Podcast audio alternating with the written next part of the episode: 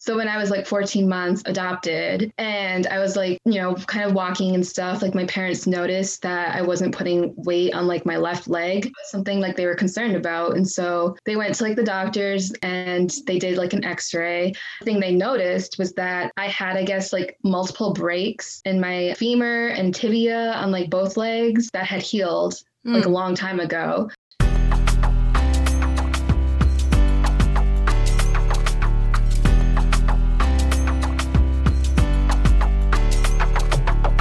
Hey, and welcome to I'm Adopted Now What, a podcast where we talk about all things race, culture, and identity, one chat at a time. This is for people who want to get real, get deep, and figure out now what. I'm your host, Liza. Welcome to the podcast. Hey everyone, welcome back to the podcast. On today's episode, I am chatting with Claire, who I'm really excited to talk to because she is in college right now studying race in children's literature, which is totally a subject I would have taken in college if my school had accepted it. Uh, but it sounds really, really interesting. And if I think some of you may know this, uh, but a lot of my listeners, especially if you're new, may not know that my dad was an avid storyteller and a really good writer, and he actually wrote sort of like a pseudo mini series of children's books uh, for me when I was younger. Sorry, my air just came on in my apartment, so ignore that sound in the background. But yeah, so I, this um, area of conversation, literature, children's books in general has a special place in my heart.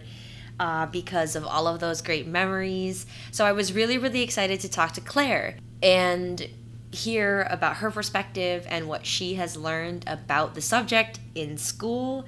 And yeah, all that good stuff. We also uh, talk about adoption literature in general a little bit outside the scope of it being children's literature specifically. We also, obviously, because this is an adoption podcast, we go into Claire's own adoption story a little bit. She shares her background as well as other topical things that I'm sure you all have heard bits and pieces of before in other podcasts, like racism, having white parents, and all of that. I really hope you all enjoy and like this episode as much as I did and find it interesting. So let's get into it. Hey everyone, welcome back to the podcast. Thanks for being here. Uh, today on the show, I'm talking with Claire who is from Michigan and a student at Central Michigan University studying speech language pathology. In COVID, to stay sane, uh, Claire likes walking outdoors and being in nature. Hi, Claire. Thanks so much for being here and welcome to the show. Hi, thanks for having me. I really appreciate you taking the time to talk to me and that kind of thing. Of course. Thank you for reaching out. I like to start by asking all of my guests that come on the podcast, uh, you know, why you're here. Why did you want to share your story on the on the show and why is talking about adoption so important to you? So, right now, I'm taking a class called Racism in Children's Literature. And I guess throughout this whole year of school, I've been kind of like thinking about my adoption and just thinking about like my roots and that kind of thing. And so um, I read a book recently for one of my like final projects called uh, Messages from an Unknown Chinese Mother.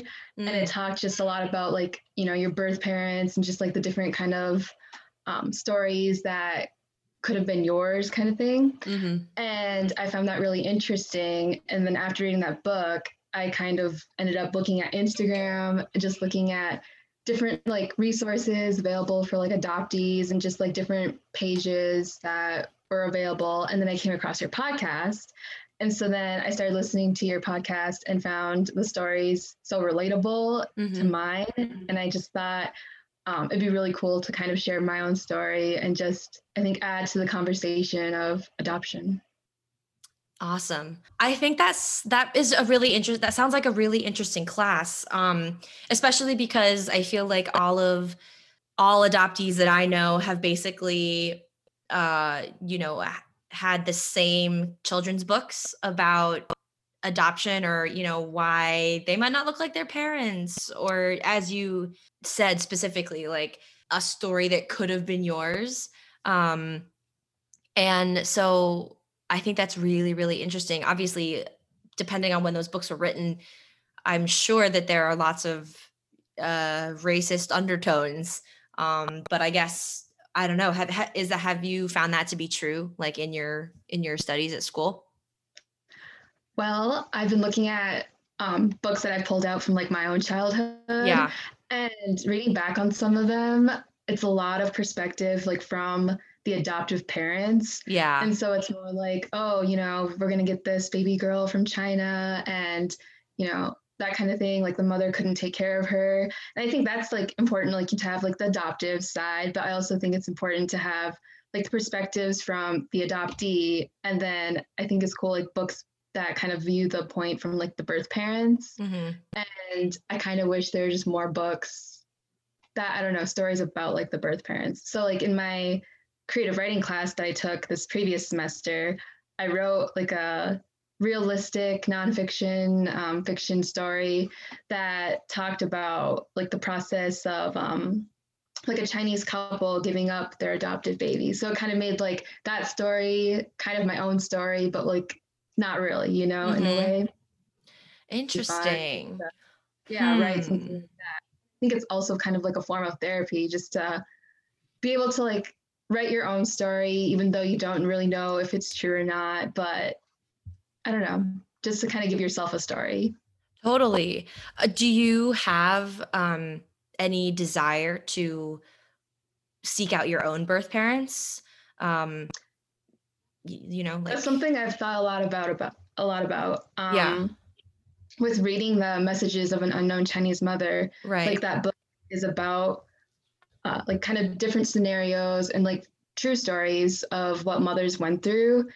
And i guess something i've thought about after reading that book is the fact that um i'm not really sure which story is mine or if that story was even in there but like there's examples of uh, like a mother who was in college and she ended up having a baby and couldn't take care of her. And so that's one of the reasons she gave her up. Or like there was other stories in there that talked about um, like people who like had a baby girl but then they couldn't take care of her so like she wasn't an orphan but the parents kind of passed her off as one mm. because they couldn't take care of her mm-hmm. and then there's like stories that the mom couldn't take care of her. They didn't want a baby girl and that kind of thing. Yeah. So I guess to me, it would be kind of interesting to figure out um, just kind of why that question. And then also learning about, um, I guess, who was the one person who played like the biggest part of me ending up at like the orphanage.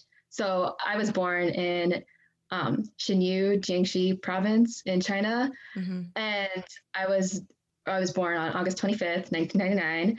And then I guess four days later, they found me in front of like the gate of the um, Xinyu social welfare, so like that orphanage. Mm-hmm. And then I was there for a few months, and then I was placed in like a private home, so like a foster home. Mm-hmm. And then after that, then in July, my parents adopted me in 2000.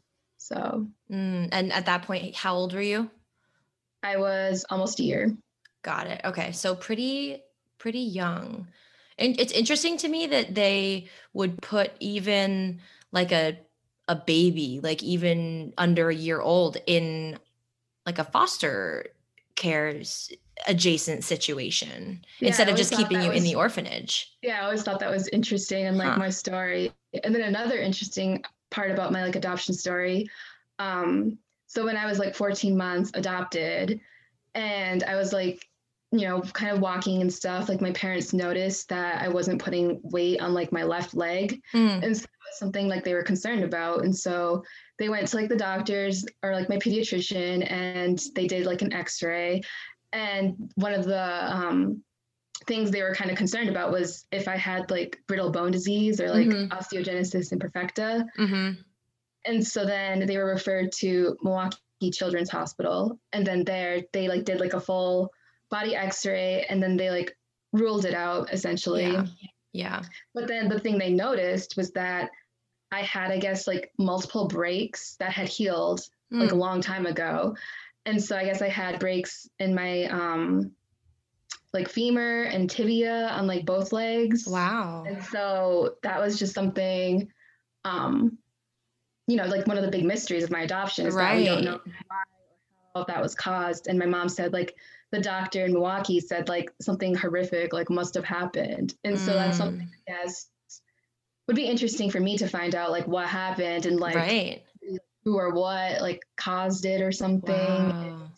I don't know. And maybe that's another reason too why I was given up was for like to seek like medical care or something. Right, so. right.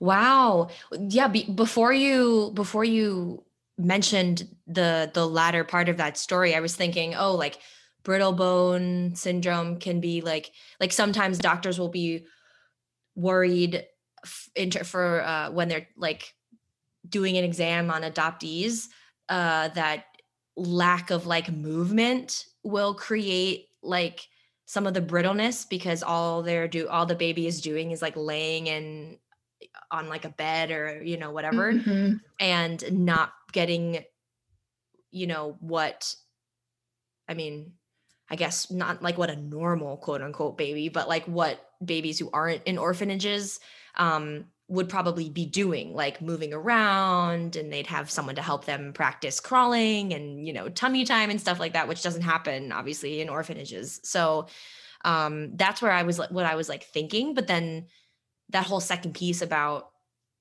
the doctor like checking out your legs and there being multiple breaks um, that's wild. I mean i can't imagine what it must feel like to know that but f- at the same time i'm assuming I, you tell me i don't know um somewhat disconnected from that though at the same time um, yeah i um guess like um you know how you mentioned like being in an orphanage and not having i guess like that stimulation for your yeah. legs and that kind of thing um but I guess if, if, how long ever long I was in like the private home or like foster home, like I don't know if that could have been a cause or something. And mm-hmm. like I know some of the stories like we kind of thought about when I was younger was like, oh, maybe I fell off a bike basket or some, right. you know, something something like that, like as a yeah. freak accident or something. But I don't remember any of it, obviously. But right. it definitely makes me question like what happened. And I think those answers would be nice to know, but at the wow. same time. I just don't know. So th- knowing that piece about your history, uh, it, that's you're saying that's one of the motivating factors for your desire to seek out potentially in the future your birth parents, among many other things. You know, to like ask them, "What happened to my legs?" yeah, I guess that's like one factor. I don't think it's like the deciding factor, but yeah. I think it's just something you know yeah. that we're all kind of curious to know just one of the yeah. general things. And yeah. like um, another thing I guess I'd be curious to know is like when my exact birthday is and that mm-hmm. kind of thing. And just like, I don't know, just seeing what they look like and just seeing yeah. what traits I got from like which parent or yeah. if I had other siblings and that kind of thing. Yeah. That that's cool. I'm glad you mentioned that because I another question I'd written down to ask you was when you were uh talking about, you know, the timeline uh, being in the orphanage and everything, you sounded so sure about your your your birthday. You know, like August '99 or what I forget exactly what date you said, but um, my next question was going to be like, oh, how do you know that? Like, how do you know that's your real birthday? That's so cool.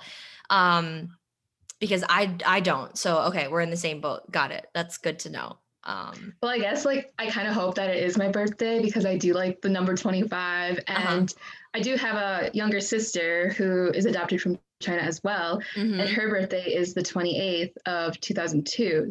So an interesting fact about like our birthdays is that we're like 3 days and 3 years apart but we're not like biologically related. Mm. So I do like to think that the 25th is my birthday but you know, I'm mm-hmm. not sure. And I think I would be kind of sad if it wasn't. yeah.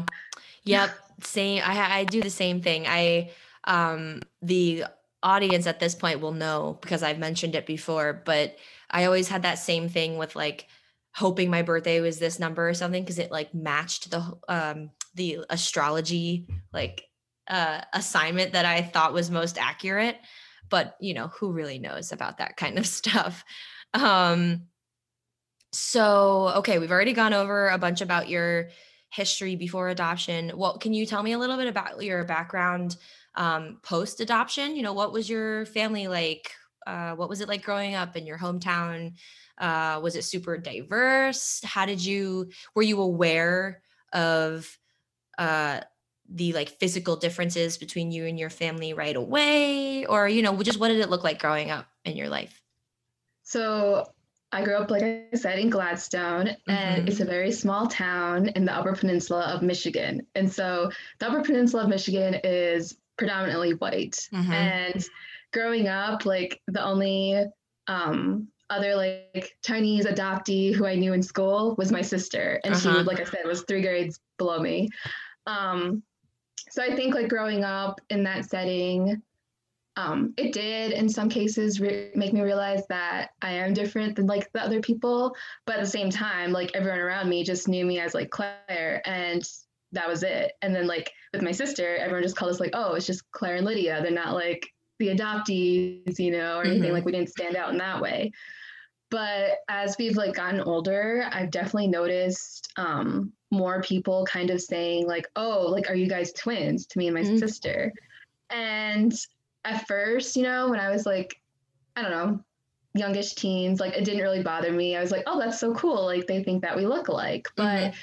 Now I kind of feel like the fact is like they're kind of pushing that like oh yeah you guys must be twins you guys look so much alike mm. and it's like yes we're sisters like we'll always be sisters but at the same time like is that just them being like oh there's two people who are like Chinese, like they obviously must be related and mm-hmm. that stuff. And it's like, yes, we are sisters, but you know, there's that like sense of we're not biological sisters. So is that just you being like, yeah, they look alike, but mm-hmm. you know, that kind of thing. Yeah. Like, especially, I mean, especially with like, uh, between Japanese, Korean, and Chinese people, I feel like if you're not also an Asian person, you kind of just say, oh, they all look the same.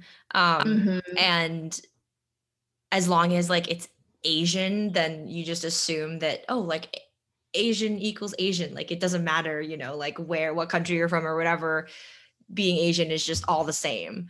Um, speaking of being Asian and looking Asian in a predominantly white community, um, and I know you're not in Gladstone anymore, but how ha- but do you still live in Michigan right now? Right, you do, right, for school. Mm-hmm. So I actually am still in Gladstone at this moment. Oh. I'm doing everything online. Oh, from home. Okay, got it. Uh-huh, mm-hmm. uh-huh. But in the fall, I will be back on campus, and I got have been it. downstate before and stuff. But um, the town that my university is located in. It's a small town, and again, it is predominantly white. Mm. So I guess another thing I've noticed is that there aren't as many um, people of color in my classes as I thought there would be. Because like mm-hmm. growing up, I always assumed, oh, when you move away to college or just wherever, that there's bound to be more people, right? Who you know who are Chinese or just who are other ethnicities. Yeah, but yeah, not really the case. But Mm, that's interesting. I because I was gonna ask, you know, being at college, at university, is it more diverse over there? Um, do you find that your uh, like racism in children's books class is at least more diverse, or do you feel like that's still mostly like white students? So I'm actually glad you brought that up. So a lot of the students in that class are teachers, and so oh. they're taking that class as like um, a way to like talk about race um, and just like you know from a teaching standpoint. Right. And so i kind of thought the same thing like when i entered the class there'd be people of color and it'd be more of like i don't know a diverse setting. But when i got in there i realized i was the only person of color. Oh wow. And, um you know that was fine and stuff but i did kind of come to learn that it's kind of not really awkward but there is that weird um, feeling of like talking about um, just like things that have happened to you, like personal experiences, like microaggressions or that yeah. kind of thing, like talking about that out loud when you know that people in that class have most likely never experienced it, you know? Yeah. So that is an interesting thing too. And it's something I also talked to the professor about.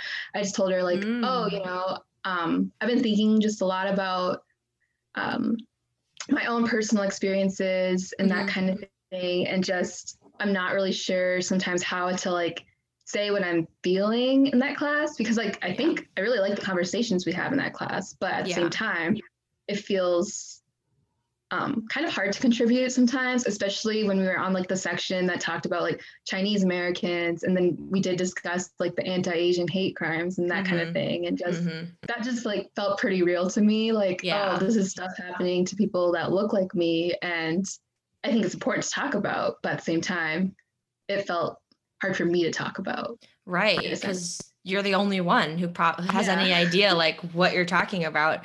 And it must also, I mean, possibly some of the people in that class, like, you know, you're explaining, like, you know, you're telling a story or you're eh, sharing an anecdote and you know and giving an example of like this microaggression that happened to you and maybe like some people in the class like oh shit like i did that once to somebody like oh man and that that can get like that can get awkward, you know, especially if you're not actively talking about like the level of diversity in the class. Like it's not like the teacher saying, "Oh, you know, this is a class about race, so we should probably mm, acknowledge the fact that there's only one person of color in this class or something," you know? I know one That's thing um, she did mention to me, the professor, she was saying, oh, like using the term we, like, or our experiences and stuff, like um, she did point that out because like my experiences are obviously not the same as theirs and right. then vice versa theirs aren't the same as mine and so I, she did mention you know we should be considerate of like using like you know collective terms like that like hmm. just to think about it in that perspective which i appreciated because i was like oh yeah when they're like oh yeah i grew up in a small town and um, everyone was basically white and there's like two people or three people who were like of different race. And I was like, mm-hmm. well, I was like that person of different race in my own town. So like yeah. obviously my experience isn't the same as yours. Yeah. But. Um wow. Okay.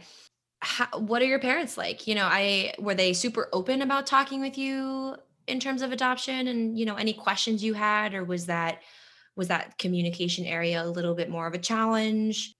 my parents were definitely very open to talking about adoption and I remember like when I first started going to like school, um, we kind of spent one day, you know, in class, like my parents would kind of come in and um, we just kind of talked about me being adopted and that kind of thing and just kind of shared um, kind of some of like the cultural aspects of like China and just that kind of thing. And um, I guess like everyone was very accepting of it and I never had any problems or anything. And I guess too, like growing up with like the same kids in like every grade all the way throughout high school, like no one ever thought anything more of it. And then again, um, my parents were just very open and were always willing to like talk about it or just anything like that. That's awesome. I have definitely found in doing this and talking with people and also you know reflecting on my own adoption experience and everything that like open communication from the parents has been so key. It's just been the game changer the make it or break it um, factor that seems to affect greatly whether the adoptee kind of has i mean sort of in reductive statements, but has like a, a simpler, easy kind of uh, identity development versus more challenging um, and uh, possibly, you know, more difficult, uh, like, you know, development and growth as they get older. So that's really cool to know. Um, I feel like it's also really neat that your sister is also adopted. And obviously, I don't want to get too much into like her story because it's, you know, we're here for you. Um, but I do want to ask because I'm an only child. And so I'm always curious about this. Um, the element of having a sister who was also adopted from the same country that you were adopted from, do you feel like that helped you in terms of accepting your own adoption story because you had like an ally, someone who like you knew you weren't the only one basically. Um do you find that that helped or it didn't really matter? I think um having a sister was definitely like having my like best friend growing mm-hmm. up and stuff. Like we were always just super close and we still are. And I think it's always just been nice knowing that I have someone to talk to, I guess, mm-hmm. in that sense. If I ever want to talk about like adoption or if she ever wants to talk about it. Yeah. Uh, she's definitely more quiet, I feel like, on that aspect of like talking about it. But um, I just think we have a really great bond. And yeah, I do feel like we're just like meant to be sisters, you know, that kind of thing. Like it's just supposed to happen. That's but. awesome. That's so cool. Oh, I wish I'd had a sibling. It sounds so fun. Um,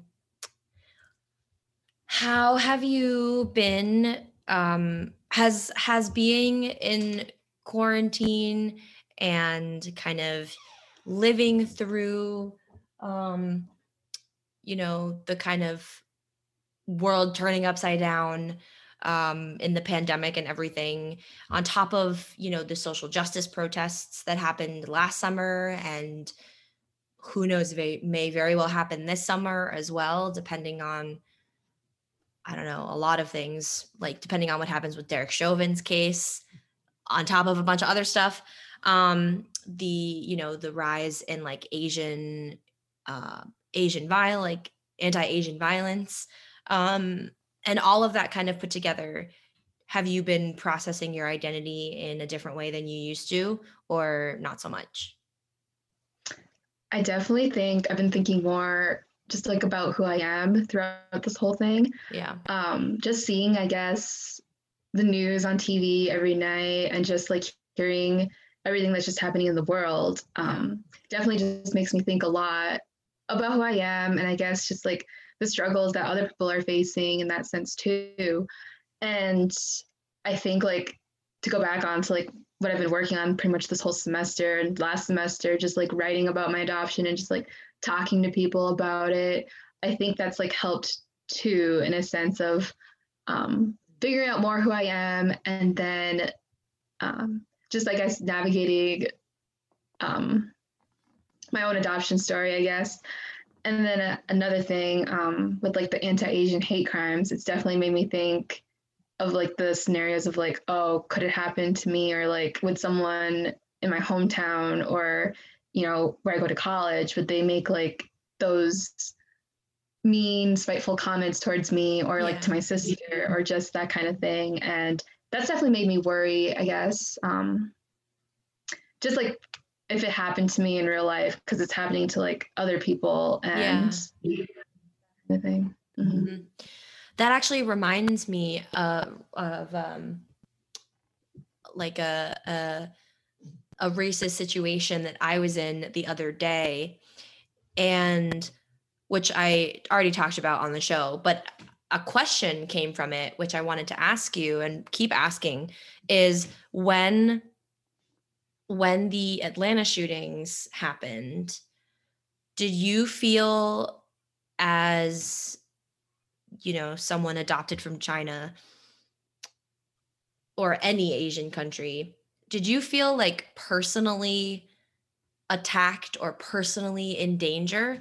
Or was your reaction uh you know like a degree away uh from it feeling personal? Like what was your reaction i guess? Because mine was definitely one step removed from feeling like oh uh, you know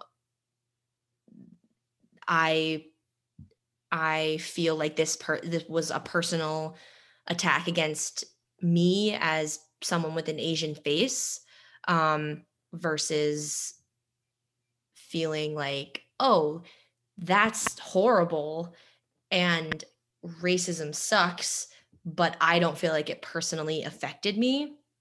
And so I just wonder I'm interested to know how especially adoptees feel because you know we have this unique perspective of understanding the way we look but also being aware that there might be a disconnect there and and so we might not feel things personally related to the way we look even though that's our face. It's kind of hard to explain but i'm sure you know what i mean.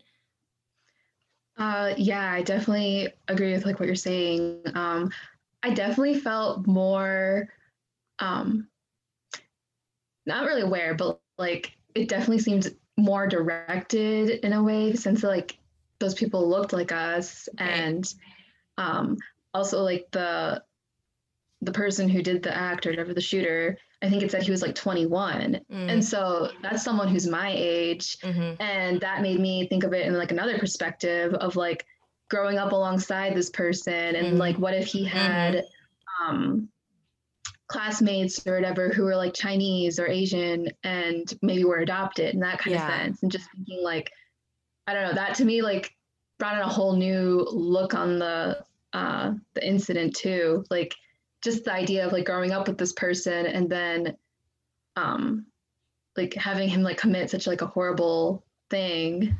Yeah. And i don't know that just made me look at it differently i feel mm. like interesting interesting.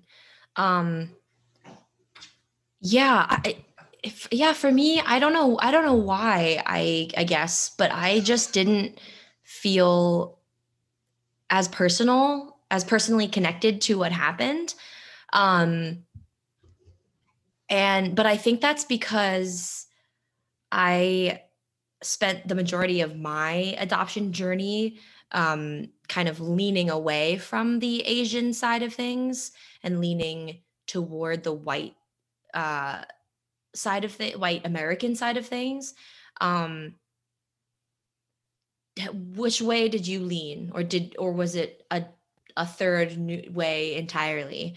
um you know when you were growing up and now i think i definitely related to more of like your side like what you're saying like you related more to like the american culture and i guess just like growing up in a predominantly white area yeah um and not having like many opportunities or really like i said opportunities to learn about like the chinese culture yeah. and that kind of thing besides like books and when i was little like we did go to like New Year's, Chinese New Year's parties mm-hmm. and that mm-hmm. kind of thing with like other adoptees in the mm-hmm. Upper Peninsula. But at the same time, I felt like as we got older, like less and less of that like happened, you know, every year. And like mm-hmm. I didn't get to go like interact with like other adoptees as much. But um I definitely agree that I feel kind of more of like a disconnect with like the Chinese culture. Yeah. Um, which I kind of hope to maybe find like reconnections and just um, learn more about it as I keep going growing older and that kind of thing. But yeah, yeah. Have you ever yeah. been back to China? Like not to find your birth parents or whatever, but just in general? I have not. So mm. I stayed here when my parents adopted my sister, which mm-hmm. looking back, I'm kind of bummed, but at the same time, I don't think I would have remembered it. Yeah. It wouldn't have been special, I think, as it would have been, or as it would be like now, mm-hmm. I'm older but I would like to go back and um, just like to see, I think where I where the orphanage was and um, just kind of see what it was like. But then yeah. at the same time, there's that part of me that worries that oh, when I go back, I'll like look the same as like a lot of every, as like everyone else. But at the mm-hmm. same time, like if they talk to me, they'll just know right away that you know I'm like not really one of them, but right. I am like right. weird disconnects and stuff. Yeah, that's interesting. The people that I've talked to who have gone back to China have thought the same thing. You know, oh, am I gonna go there? And obviously, like I'll look like appearance wise, I'll blend in with everybody, but I don't speak Mandarin and I don't you know i probably like walk differently than people over there um and uh, they were actually more afraid of, of of being rejected by like Chinese society over there um, more than anything else because uh, there seemed to be this sense of no you if you you go over there and you know the local people who, in whatever town you're staying in like they can spot like someone that isn't from that area or that country like right away. Um which is probably true. Um but yeah i think that that's really interesting because that inherently means that you know aside from our physical appearance there's there's a lot uh, physically that um adoptees especially transracial adoptees um there's a lot not in our face that like conveys our upbringing the race of our parents what socioeconomic class we grew up in um that a local Chinese person could definitely pick up on like right away. Um, if you know if we were there visiting and i think that's really interesting um, because all of that is like you know nonverbal communication and i you know that's just always fascinating to me as someone who studied psychology in school it's just interesting I remember like looking back on like pictures and just video clips um, when my parents were in China to adopt me, and a lot of the video clips had like a lot of like curious eyes, you know, mm-hmm. looking at my parents and just um, the amusement of you know an American couple holding like a Chinese baby and mm-hmm. stuff, and just they were taking pictures and that kind of thing, and then. I just think about, oh well, if I went back there, I'm sure people probably wouldn't take pictures of me and that kind of thing, unless right. like like conversations with them. But yeah, that's just another interesting dynamic, I guess. Yeah, definitely. Um, let me think. Okay. I asked this question already. Mm-hmm. Um so when when people you don't who don't know you are communicating with you or you know interacting with you for some reason um how do and they you know let's say they throw some sort of it doesn't mean to be racist but it is racist comment at you. How do you how do you like handle those kinds of moments so i work at um, the ymca i'm a lifeguard and a swim mm-hmm. instructor and a lot of the times I've noticed now when I'm guarding, if you know, I don't really see someone who's like a regular and they come in and they don't know me and they'll start making small talk. And then, of course, they'll ask the famous question of, you know, where are you from? Mm-hmm. And so our Y is connected to like a community college. So it is like a little campus and stuff. Mm-hmm. And so people ask me, oh, you know, do you study there? And I'll be like, oh, no, you know, I'm doing everything online and stuff. And then they'll be like, "Oh, so you grew up around here?" And I was like, "Yes." And then they're like, "Oh, so like you're from Gladstone?" And I'm like, "Yeah, I'm from Gladstone." And then they keep pushing to tell me, or they want me to tell them that uh, I'm not really from Gladstone. I was born, you know, in China. And so there's some times where I will, I will tell them that, you know, I tell them like, yes, I'm adopted, but you know, I grew up in Gladstone like my whole life. But then there's other instances where I just like don't really don't really feel the need to tell them and sometimes i feel like i struggle with that um with that like idea of like oh do i tell them or do i not tell them mm-hmm. because mm-hmm. i know it's really them pushing for more and i shouldn't have to tell them anything but at the same time it just makes me feel weird like sometimes if i don't tell them so it's like that internal struggle to keep telling myself like do i tell them everything or do i just leave it at yes i was raised in gladstone and that's all they really need to know and I know like um, when I talk to some of my other friends who are adoptees and we talk about the same thing, we we always talk about like, oh, but that like internal struggle, do you tell them or not? Like that's just something I don't know, because it's personal. Like you don't really tell you, mm-hmm. you don't have to tell like your whole life story to like a stranger, but at the same time they have like this knowledge of wanting to be right and, and I don't know do I give it to that or do I give it to them or do I not? It's like yeah. that kind of struggle. There's this there is an assumption that Asian people are not from America. Mm-hmm. Um, like even forever foreigner. Exactly. Yes, exactly. Even if they're they've been here generations way longer than than, you know, that family at the end of the streets family has been here, you know, like um so I think as I've become more aware of that, I am now more reluctant to offer up the fact that I'm adopted. And I think more partly for my own amusement, certainly, um, but partly like, you know, on principle or whatever. Um, I kind of let them exist in their confusion.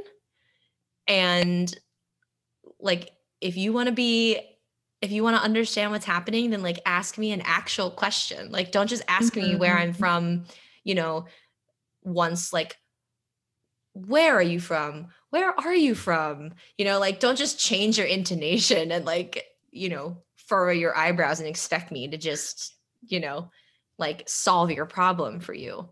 Um, so like yeah. sometimes I wish I had like a, I mean, not obviously a mean comeback or anything, but just like something to say back to them, be like, oh, mm-hmm. oh, well, where are you from? You know, like that kind of thing. And then yeah, me, I'm sure like, oh, you know, I'm from, you know, the United States and stuff. And it's like, oh yeah, like, but yep. just having, I guess, like another thing maybe to say in response or maybe like try to educate them or something like saying, oh, well, like, um, I don't know, just like to have something else to say to them that doesn't really give them like the whole story of like myself, maybe like be more open to talk about like, oh, like their history too. And like, I feel like that's another hard thing is that like we're adopted from China, but like we only spent maybe like, yeah, less than a few years there.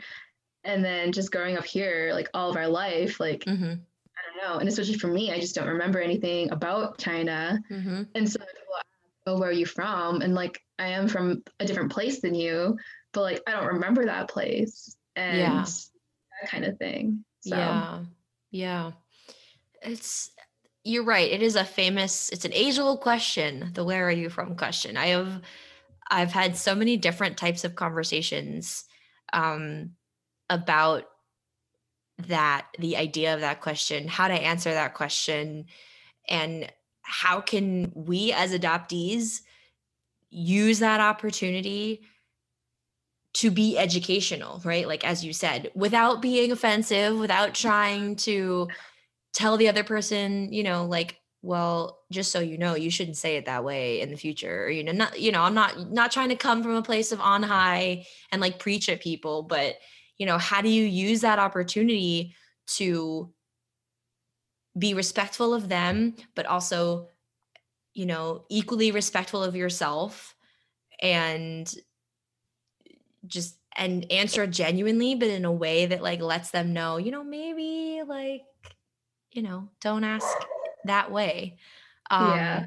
i still don't know the answer. So um it's a work in progress i guess for for everybody Awesome. Okay. So, my last question for you, which I try and ask all of my interviewees at the end, is you know, we spend time kind of going through history to life right now. And, you know, in the future, hopefully COVID will be over and life will be not back to normal, but uh, a better version of what normal used to be. Um, and basically like it's all about you know how we change right? And how from from when we grow when we're little to now you know what our identity has become over time with all of you know the different influences that we've talked about. So with everything that you've learned up to now you know in your whole life with everything related to adoption and identity um if you could tell your younger self like one piece of advice about it, about um, figuring out who you are, uh, what would you tell? What would you say? I think I would probably tell myself, um, I don't really know. Like, I guess there's just like different things I might tell myself, but um, I think I would definitely tell myself like to have more confidence mm. in like who I am and that mm-hmm. kind of thing. Mm-hmm. And then just to really stop caring about like what other people think. because mm-hmm. I think that's just something that's been like stuck in my head a lot. Just like thinking, oh, what do people think of this? What do people think of that? Like, do they do they really know that I'm different? Yeah. And like that kind of thing. So I think I would definitely um not really care about like what other people think and like don't let those thoughts like hinder my own thoughts and just like how I want to live like my own life and that yeah. kind of thing. So yeah. In a sense, I think that's what I'd tell myself. I think that's a great piece of advice. I actually, it's funny you say that because I look at the next generation, like Gen Z, and I think, like, wow, they are very, and obviously, this is sort of like like a, a broad statement for an entire generation of people. So take it with multiple grains of salt. But I look at Gen Z, for example, and I think, wow, like they seem to have, you know, thrown off concerns of being, you know, what of whether being different makes them weird or uh, just doing what they want to do. And, you know, they just don't seem to care about fitting in as much as my generation did or the generation before me did. Um, and I, I think that's partly because, like, on a societal level, being different is gradually over time being seen as beautiful instead of weird and you know embracing your uniqueness is you know becoming like more popular and there's just less judgment around something that might be outside the norm um which i mean is so great. But that's interesting that you say that because i do feel like younger generations are having an easier time with just doing what they want to do and not caring about what society thinks of it. And I think we're also um, in a time too of like social media is just mm-hmm. really popular and just really big. And then, you know, when you just see things on like Instagram or Facebook and just like different stories that are different than your own, I yeah. think we as like a society just kind of learn to like accept everyone's stories and then yeah you know not normalize really anything anymore and like a sense of like oh obviously all of our stories are different but that's just like what makes us so special in the first place yeah. have those unique stories and share them with others. And another thing like tying it back to like my um my english class and just like allowing other people to read stories that are like windows into like other people's lives like we've talked a lot about like the mirrors and windows concept of like finding books that like represent you but then yeah. also reading books that represent other people and i yeah. think that's something personally i missed growing up is like reading in school books that you know maybe that looked like me in school or like books that looked like other um other races and mm-hmm. stuff and cultures mm-hmm. and i think like that's one way of like you know just reading books and just like being exposed to like different like TV shows that have people of color as like you know mm-hmm, main mm-hmm. characters and that kind of thing and just a wider representation yeah. of like one so. Definitely. That's i i've never thought about that the element of social media you know at play in terms in terms of making being different be cool. Um that's a great point. Yeah, because I feel like in, in before social media, like if you were doing something, you know, you you'd not like you'd want to hide it, but it would just be like private. Whereas now you do something that would be, you know, quote unquote weird, like considered weird, and you want to put it on social media. Like that's your first instinct. Like, oh, I want to like make a video about this or like, you know, a TikTok reel or whatever and like put put my own style or vibe or whatever it is like out there so that other people can experience it. Whereas like opposed to before where you didn't want other people to experience it um, for fear of being judged or whatever uh, so i think yeah, that another thing too um, yeah with like social media, I've definitely realized like on TikTok, for example, there's like a lot of different like communities of TikTok. Yeah. Like, um, I've like watched like TikToks that are from like the deaf community and then mm. just like the Asian community and just like, you know, people with disabilities. And so I really think like that's a way for a lot of people just to become more aware and like accepting of just like the different communities that are out there that they might not belong to and just kind of learn about that. And another thing like with Instagram, like when um like the Black Lives Matter movement or like the um anti-Asian hate crimes were going on, it was interesting to see um just like I guess the support around those groups yeah. from people that like I knew personally or just like other posts from like people I didn't know and just like seeing how like like people are like becoming more aware of like the issues and that sort of thing and just like seeing like people's stories and just um looking at it from like that view it kind of realizes that oh um i think people really truly care about this and that there are other people like to go to i guess if you want to like talk to things like that talk about things like that or just i don't know a better support group. And i yeah think definitely yeah, like social media has definitely played a role yeah it like it it but. it um helps like open the doors and expose you to like the larger community that is there that you that a lot of us probably wouldn't have had access to without social media or even like found or discovered without social media um and especially in covid obviously it's been like vital in like connecting all of the groups who maybe otherwise would be meeting in person or hanging out in person.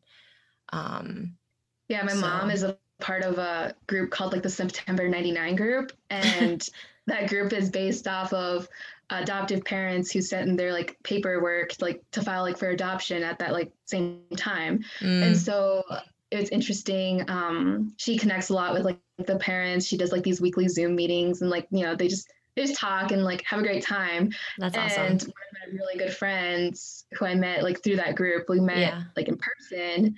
Um, I think when I was eight. So when we were both eight, so it was like a long time ago. And then we lost touch over the years. But then, um, like my the summer of like freshman year of high school or whatever, like she reached out to me through Instagram, and then we reconnected mm-hmm. and we were just talking. You know, like try to talk to like each other every week and that kind of thing. And she's been another person who I can be really open about like my adoption with and like yeah. we share a lot of similarities that way. So I definitely think like just the aspect of being able to like use Zoom or just use WebEx or definitely. whatever you use in social yeah. media. I think totally allow adoptees to like become closer in a way too and just I don't know, bring up issues that it's hard to talk to other people about, I guess. Yeah. I mean, I can say without a doubt that without Instagram, without social media, I wouldn't have I would have nobody to talk to on my podcast. It would just be me and a stream of consciousness. Um, because that's how I have found, aside from, you know, starting with my own adoption circle that I knew, you know, like my mom has a similar group to your mom and that kind of stuff. Um, but aside from that, like I would have nobody to talk to if it wasn't for social media. That's how people reach out to me. That's how I find people. And, you know, so it's, and like it doubled in COVID, tripled in COVID, like how that's how I like communicated with people. So I definitely think that that is true. And I think it also, in terms of social media, ties back to your like piece of advice that you uh, originally were talking about in terms of like being confident and not letting you know naysayers kind of uh, rain on your parade so to speak because like social media i feel like used to do that. Like social media used to be like such a judgmental critical um place and it still is and it still can be and there's still a lot of like bullying and intimidation that goes on because in a lot of ways that's easier too like through a screen right mm-hmm. but still i feel like overall social media now like is one of those forces that encourages you know uniqueness and and authenticity and everybody being different and like kind of like marching to their own beat um and so i think it i, th- I totally think it's tied together I agree for sure. Yeah. And just like, um, you know, when I talked about like my mom's group or whatever, and then like losing, I mean, I know like they tried to like get the girls, you know, to like stay in touch, but like it just didn't happen over time. And like, oh, you like find them all kind of on social media, but like, I don't know. Um, everyone's kind of like living their like different lives now, and it's just hard to, I guess, reconnect. But um, that's what I'm trying to say is like, in the end, it's always nice to know that like there's always, I guess, someone to talk to, even if it's not from like your own travel group or like parent group, like finding like um just like more people to talk to like that can never be a bad thing so definitely i totally totally agree Thank you so much, Claire, for coming on this show. I love talking with you. I love connecting with adoptees. And, you know, I talk to adoptees from all different countries, but it's certainly at this point, since I've done it many times now, it's definitely a, a familiar and comforting you know, feeling knowing that I'm talking to another Chinese adoptee because I feel like China has such a specific history, um, especially compared to other Asian countries with adoption. Um, and it's, as you said, as you literally just said, it's always really nice to know that there's someone to connect to, to, to connect with out there. Um, and so thank you so much for reaching out to me. I'm really glad that I could have you on the show. Yes, Thank you so much. I'm really happy I got to do this with you. Awesome. Thank you all for tuning in to this week's episode. We will be back next week. Thanks for listening to this episode of I'm Adopted, Now What? hosted by me, Liza. If you liked what you heard, then please be sure to subscribe to this podcast wherever you listen, leave a good review, and share this episode with a friend. If there's a topic you'd like to hear discussed on a later episode, DM me and tell me all about it. You can do that and find this podcast on Instagram and Facebook at I'm Adopted.podcast. See you there.